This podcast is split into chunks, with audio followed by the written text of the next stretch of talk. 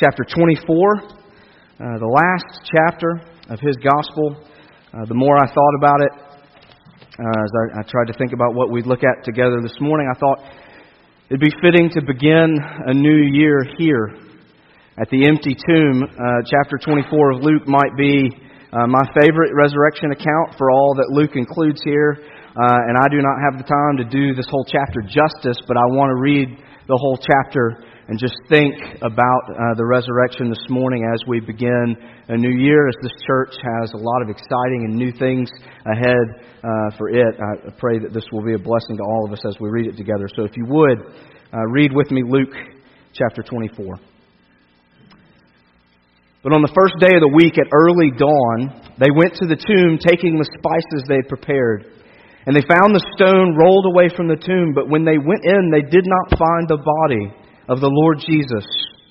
While they were perplexed about this, behold, two men stood by them in dazzling apparel. And as they were frightened and bowed their faces to the ground, the men said to them, Why do you seek the living among the dead? He is not here, but is risen.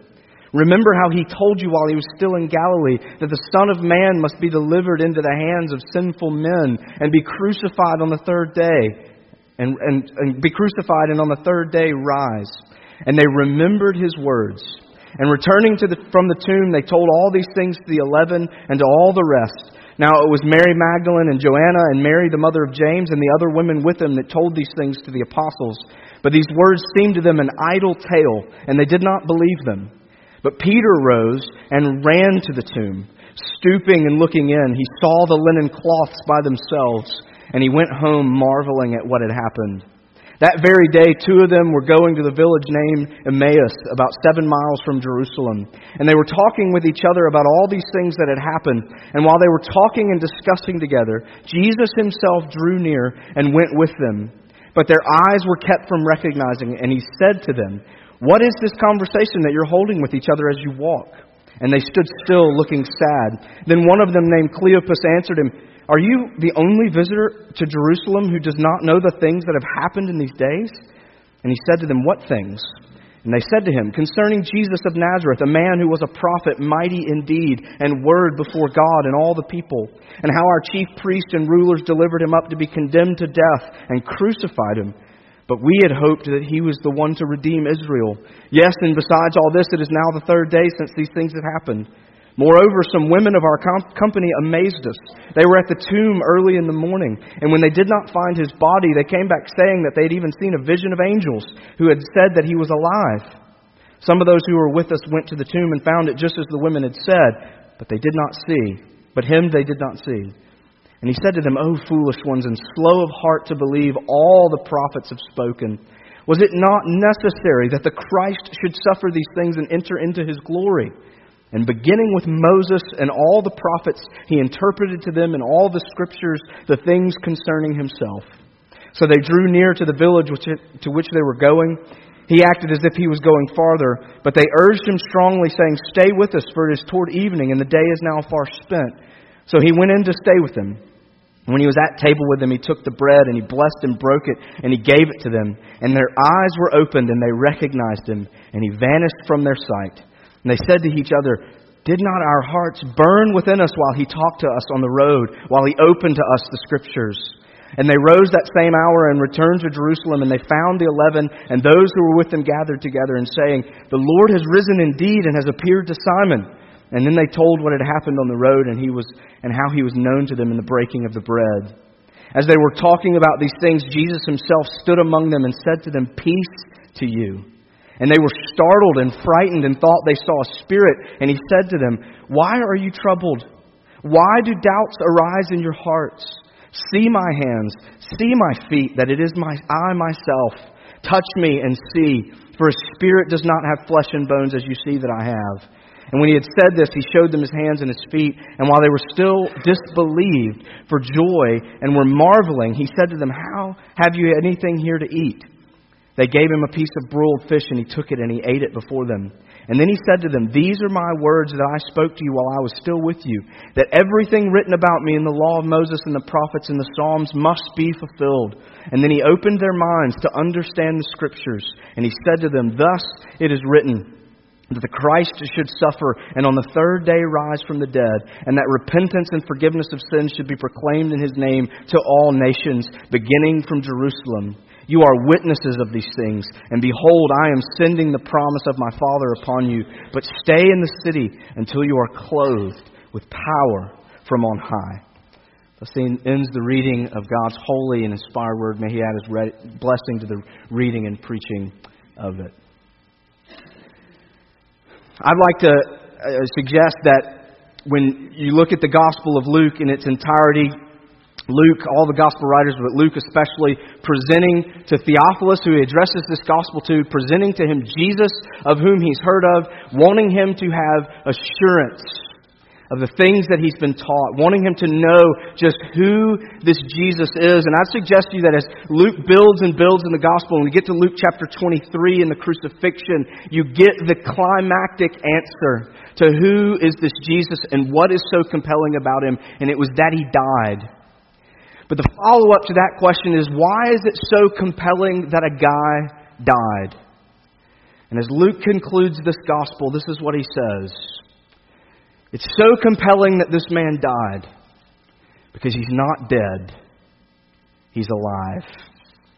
The empty tomb, some 20 to 25 years later, Paul will say in 1 Corinthians chapter 15, if the dead are not raised, not even Christ has been raised. And if Christ has not been raised, your faith is futile, and you are still in your sins.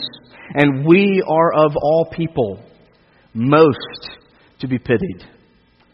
The empty tomb, the resurrection of Jesus, Christianity fails without it. The gospel fails without it. Christianity is a farce without it. And what we are doing here this morning and what you do any other day in the name of Jesus is absolutely pointless without it.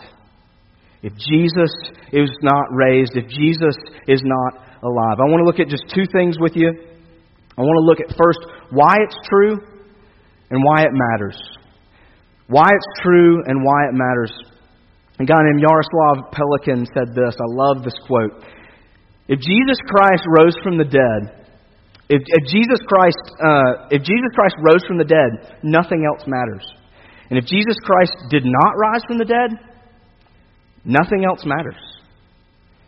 If Jesus Christ rose from the dead, nothing else matters. But if Jesus Christ did not rise from the dead, nothing else matters. You know, I, would be remiss if, if preaching a sermon the first Sunday after New Year's if I didn't mention resolutions, right? Any resolve that you have, any new leaves that you want to turn over this year, they, they don't matter. Without or apart from the resurrection of Jesus as Augustine and others have noticed, the, the noted, the leading truth professed by early Christians was that Christ rose from the dead. You look at Paul's sermons throughout Acts, one thing he is constantly presenting to people as he is spreading the news of the gospel is that this Jesus Christ that you put to death is not dead. He's alive. It is the central truth claim of the gospel, and we need to investigate it as such. And I think the best way, one of the best ways, and uh, if you've never read Tim Keller's book, The Reason for God, maybe you get tired of hearing his name or reading his books or whatever, but his book, The Reason for God, the whole thing is great, and his chapter on the resurrection is great as well. And I love starting there because I think the best way to investigate the truth claim of the resurrection is to see that any other alternate re- explanation does not hold water whatsoever. And just to name a few here, there's one uh, called the swoon theory. And this is a theory that says, well, we acknowledge that Jesus uh, did appear to people, and, pe- and hundreds of people uh, uh, claim that they saw Jesus after he supposedly died. But here's the question was he really dead? Was he fully dead? That's the question. That's what this theory is based on. But the whole death and burial accounts of, um, of all the Gospels completely buries that theory. You see what I did there? If you remember, uh, in all the crucifixion accounts of the Gospels, especially in Luke, the whole account makes sure to tell us that there were many people there as Jesus died. He was not ridden off somewhere where nobody knew where he was and killed then. He was killed as a public spectacle. Believers, disbelievers, skeptics, all of them pilgrims on their way into Jerusalem, they saw this man hung on a cross and he died. We're told a centurion, a man who would have been in charge of a hundred men, who would have overseen hundreds of these crucifixions, certifies for Pilate that Jesus was dead. They don't break Jesus' legs because he was dead. They pierced his side. He was dead. Joseph of Arimathea comes and takes the body. The women go to the tomb and watch his body be laid in a tomb. The accounts scream at us this man was dead. He was killed. He was dead. So the swoon theory really doesn't hold water. Another one is uh, the idea of the delusion of the disciples. Now, that's a good one for New Year's resolutions because I resolve, I really want to lose 20 pounds, but that's very much a delusion. Um, we can get our hopes so fixed on things and think they're going to happen. And so the, the theory goes like this the disciples hope so much for the resurrection of Jesus that they imagine all of it and then they write the history books from there on out. But here's the thing the most damning evidence to that theory is this the whole of the New Testament in history does not have even one disciple waiting for the resurrection. Not one. Now, I don't know how much shame and guilt of what you didn't accomplish last year you bring into this year. But think about that. The Bible boldly presents to you that not even one of Jesus' disciples are at the tomb on the third day waiting for him to come out. Not one of them was waiting for it even though he explicitly told them he would die, explicitly told him that he would rise on the third day. The women come to the tomb on that third morning not to see Jesus alive, but to anoint his dead body. They were not looking for a resurrection. In all of the accounts where people either see Jesus or are told that he's alive, never once do we hear one person saying, I knew it. I knew he would rise again from the dead. Not one. Even when Jesus himself, as we saw here in chapter 24, even when Jesus himself appears to them, they are shocked, confused, and even terrified. It didn't make sense to them.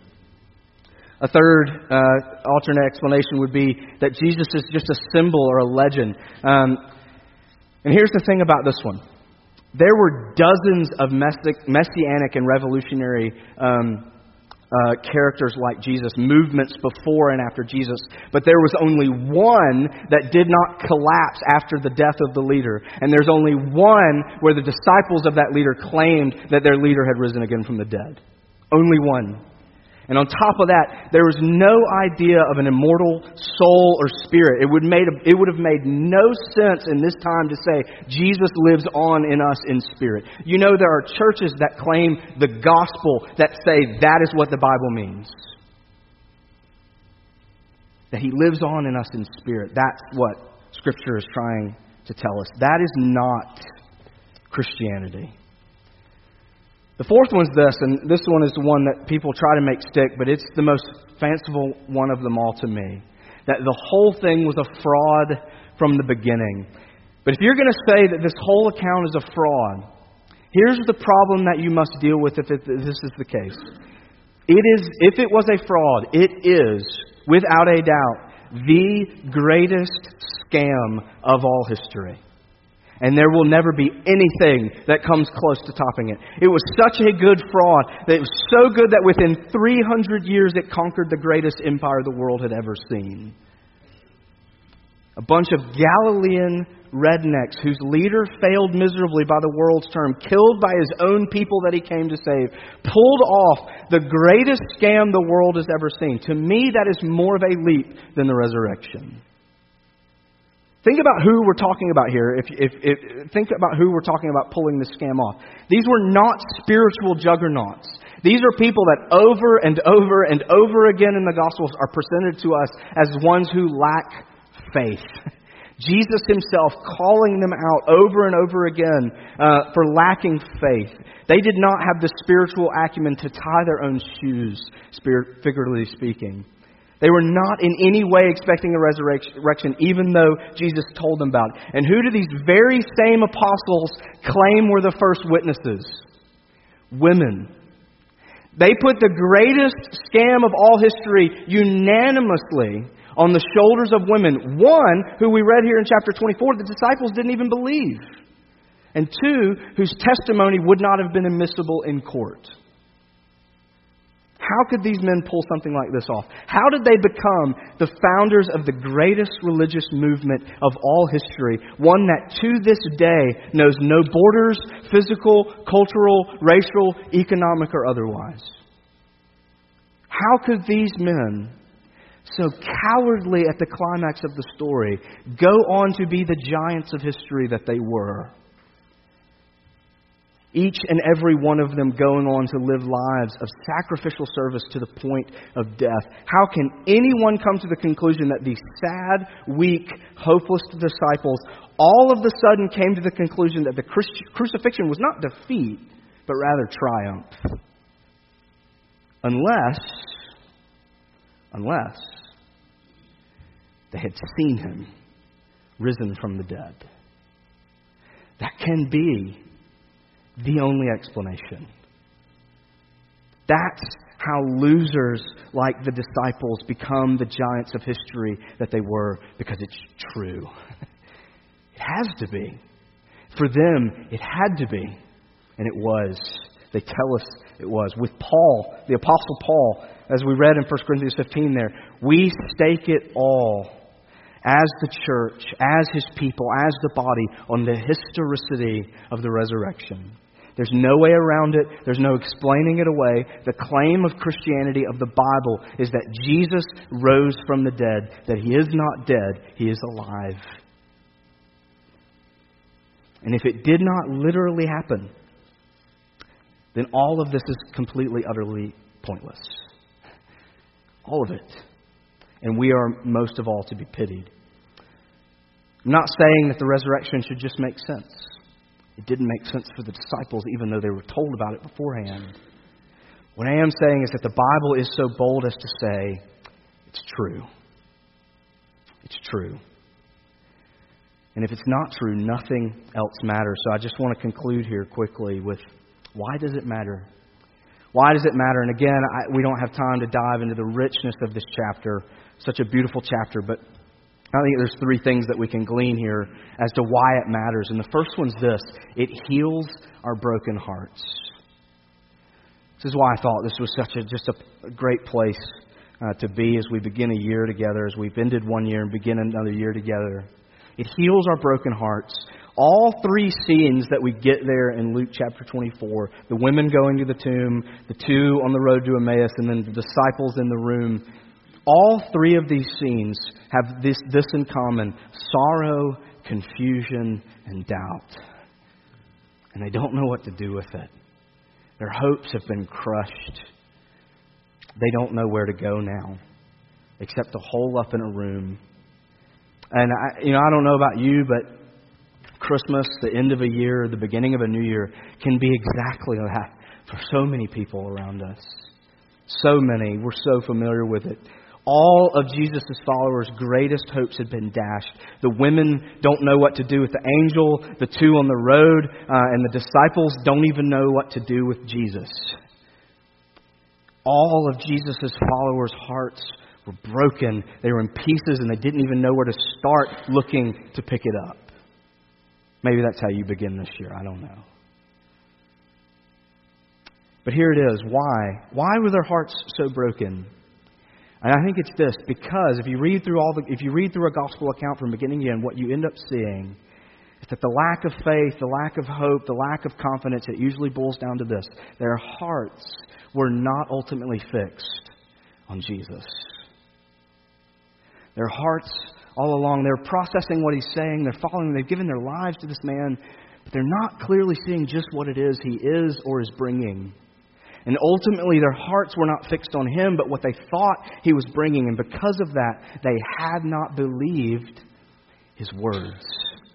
That's what's so remarkable about the Gospels is how clear Jesus is with his closest disciples, and they completely miss it. So you shouldn't feel ashamed when you miss things, right? You start a new year maybe thinking, I, I, I've just I missed so much in my life. The disciples had Jesus in front of them at night, during the day, on the road. They missed so much. But they had not believed his words. Three different scenes there in Luke. Three different scenes of people dealing with their sorrow, confusion, doubt, and utter bewilderment. And what do we see Jesus offer as a solution to each one? His words. His words. Verse 6, how the angel says, Remember how he told you. Verse 8, then they remembered his words. Verse 27, beginning with Moses and all the prophets, he interpreted to them in all the scriptures the things concerning himself. Verse 32 Did not our hearts burn within us while he opened to us scriptures? Verses 44 through 46 he said to them, These are my words that I spoke to you while I was still with you, that everything written about me in the law of Moses and the prophets and their Psalms must be fulfilled. Verse 46 Thus it is written that the Christ should suffer, and on the third day rise. It's so simple, yet it's so profound, is it not? What is the most popular thing for a Christian to think of as they begin a new year? How am I going to read my Bible better? Right? All of us. I've been scouring reading plans. So profound. How does Jesus heal our broken hearts? By appearing to us physically? That doesn't happen to all of us. It happened to these. But even then, that's not immediately what he offers. The first thing he offers is the word of his Father. According to Jesus, we need God's word and we need to believe it. We need to take it in because if it is true, it changes everything. And here's the thing this is why we do spend so much time worrying about and feeling bad about how much we read the Bible because we know that it is life giving. It changes everything. I love, Tim Keller says, if he rose from the dead, you have to accept everything he said. And if he didn't, why worry about any of it? He heals our broken hearts by comforting us with His Word. The second thing is this He heals our broken selves. He heals our broken selves. You find it interesting, verse 12. I love this. They come in, they, tell, they tell the disciples what's going on. They believe that they're telling an idle tale. But we read in verse 12 that Peter ran to the tomb. Does it say Peter believed what was going on? Just says that he ran to the tomb. It was Luke, uh, in Luke 22:61, he tells us that when Peter denied Jesus for the third time, that Jesus actually at that moment turned and looked at him. And that Peter was broken. And he ran out and he wept bitterly. Why did Peter run to the tomb? May I suggest to you this? Peter needed the resurrection to be true. Peter needed the resurrection to be true. Peter needed to know that for eternity he would not be marked a denier and a betrayer and a failure. Peter needed to know that his fate was not sealed in a moment of cowardice. Peter needed to know that he was not hopeless. And so he runs to the tomb because he needs it to be true. The fact of the matter is, all of us, all of us are trying to atone for something. We're always doing this. We're always trying to atone for something. It could be guilt, it could be shame, it could just be the emptiness of doing, doing, doing, and feeling like there's nothing in the tank or that you've achieved nothing in the doing. It could be something you've done, it could be something you haven't done. It could be what you so desperately want to be, but you know you don't come close. It could be the pressure of being something that you don't want to be. It could be the exhaustion of climbing the ladder to nowhere in particular. All of us in some way, we're trying to atone for something. It's in the way that we relate to each other, it's in the way that we relate to our spouses, to our children. It's in the way that we pour ourselves into work when there's nothing else left after it and we know that's not right or good. It's in the way that we surround ourselves with people because we're just so desperate for someone to like us. It's in the way that we seclude ourselves even when we're surrounded with people, from letting anyone in. All of it, we're all using it as a means of atonement for falling short. Because all of us, in some way, have this sneaking suspicion that we have fallen short somewhere. And so we're trying to make up for it every day. The empty tomb, you got to hear this. The empty tomb is God's sign forever that Jesus' payment on our behalf is acceptable in His sight. The empty tomb is God's sign forever that Jesus' payment on our behalf is acceptable in His sight. Keller puts it like this The resurrection is God's way of stamping paid in full on all of history. We need it to be true. We cling to it as true because of what it declares to the world and all of history. The final thing is this it heals our broken hearts, it heals our broken selves, but it also heals our broken world. We need to hear this. And, and, I don't know if there's anyone here that maybe you have trouble with the resurrection or something like that of a truth claim of Christianity, but you have to ask yourself this do you not at least wish it was true? And here's the thing it's not that we have nothing to do because the tomb is empty, it's that we now have the power to do it all in Him. If it happened, that means that there is infinite hope and reason to pour ourselves out into the needs of the world around us. And we have the ability, the encouragement, and the strength to do it. Because if you believe that all this is true, it completely transforms how you see the world. You believe, if this is true, you believe with assurance that when the kingdom of God comes, there will truly be shalom, peace in all the earth. Complete healing of all the relationships of creation us to God, us to nature, us to each other, us to our own selves. Jesus' death and resurrection are not just so you and I can go to heaven one day. A guy named Shane Wheeler, in his book, The Briar Patch Gospel, puts it like this Have you ever wondered why even raise Jesus from the dead and then have him appear to people over 40 days? Why not just take him straight to heaven? And Wheeler makes this conclusion the visitation of the resurrected Jesus signals us to the fact that a new reality has been unleashed in the world presence and power of Jesus at work here and now. Because what do we see in Revelation 21 at the end of the Bible, at the end of all things? What do we see? Not human beings being taken up out of the world. No, in Revelation 21, we see something actually very interesting heaven itself coming down to this earth. The biblical view of things is not consolation, it's not resolution. The biblical view of the end of all things is resurrection of all things. Perhaps one of the more overused illustrations by all Presbyterian ministers, but I love it. In The Return of the King, the last book of the Lord of the Rings, Samwise Gamgee, he wakes up and he sees Gandalf for the first time since the Mines of Moria. And he says this Gandalf, I thought you were dead. But then I thought I was dead myself. Is everything sad going to come untrue? What's happened to the world?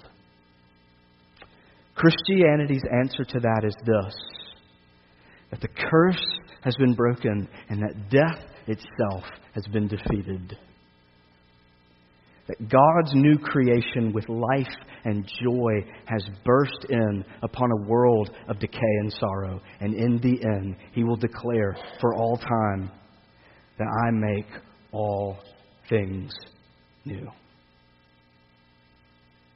Because of the resurrection, we as Christians, as the church, as members, as children of the kingdom of God, we go out into the world with full resolve. And nothing can turn us back, not even the gates of hell. We need a resurrection. Let's pray.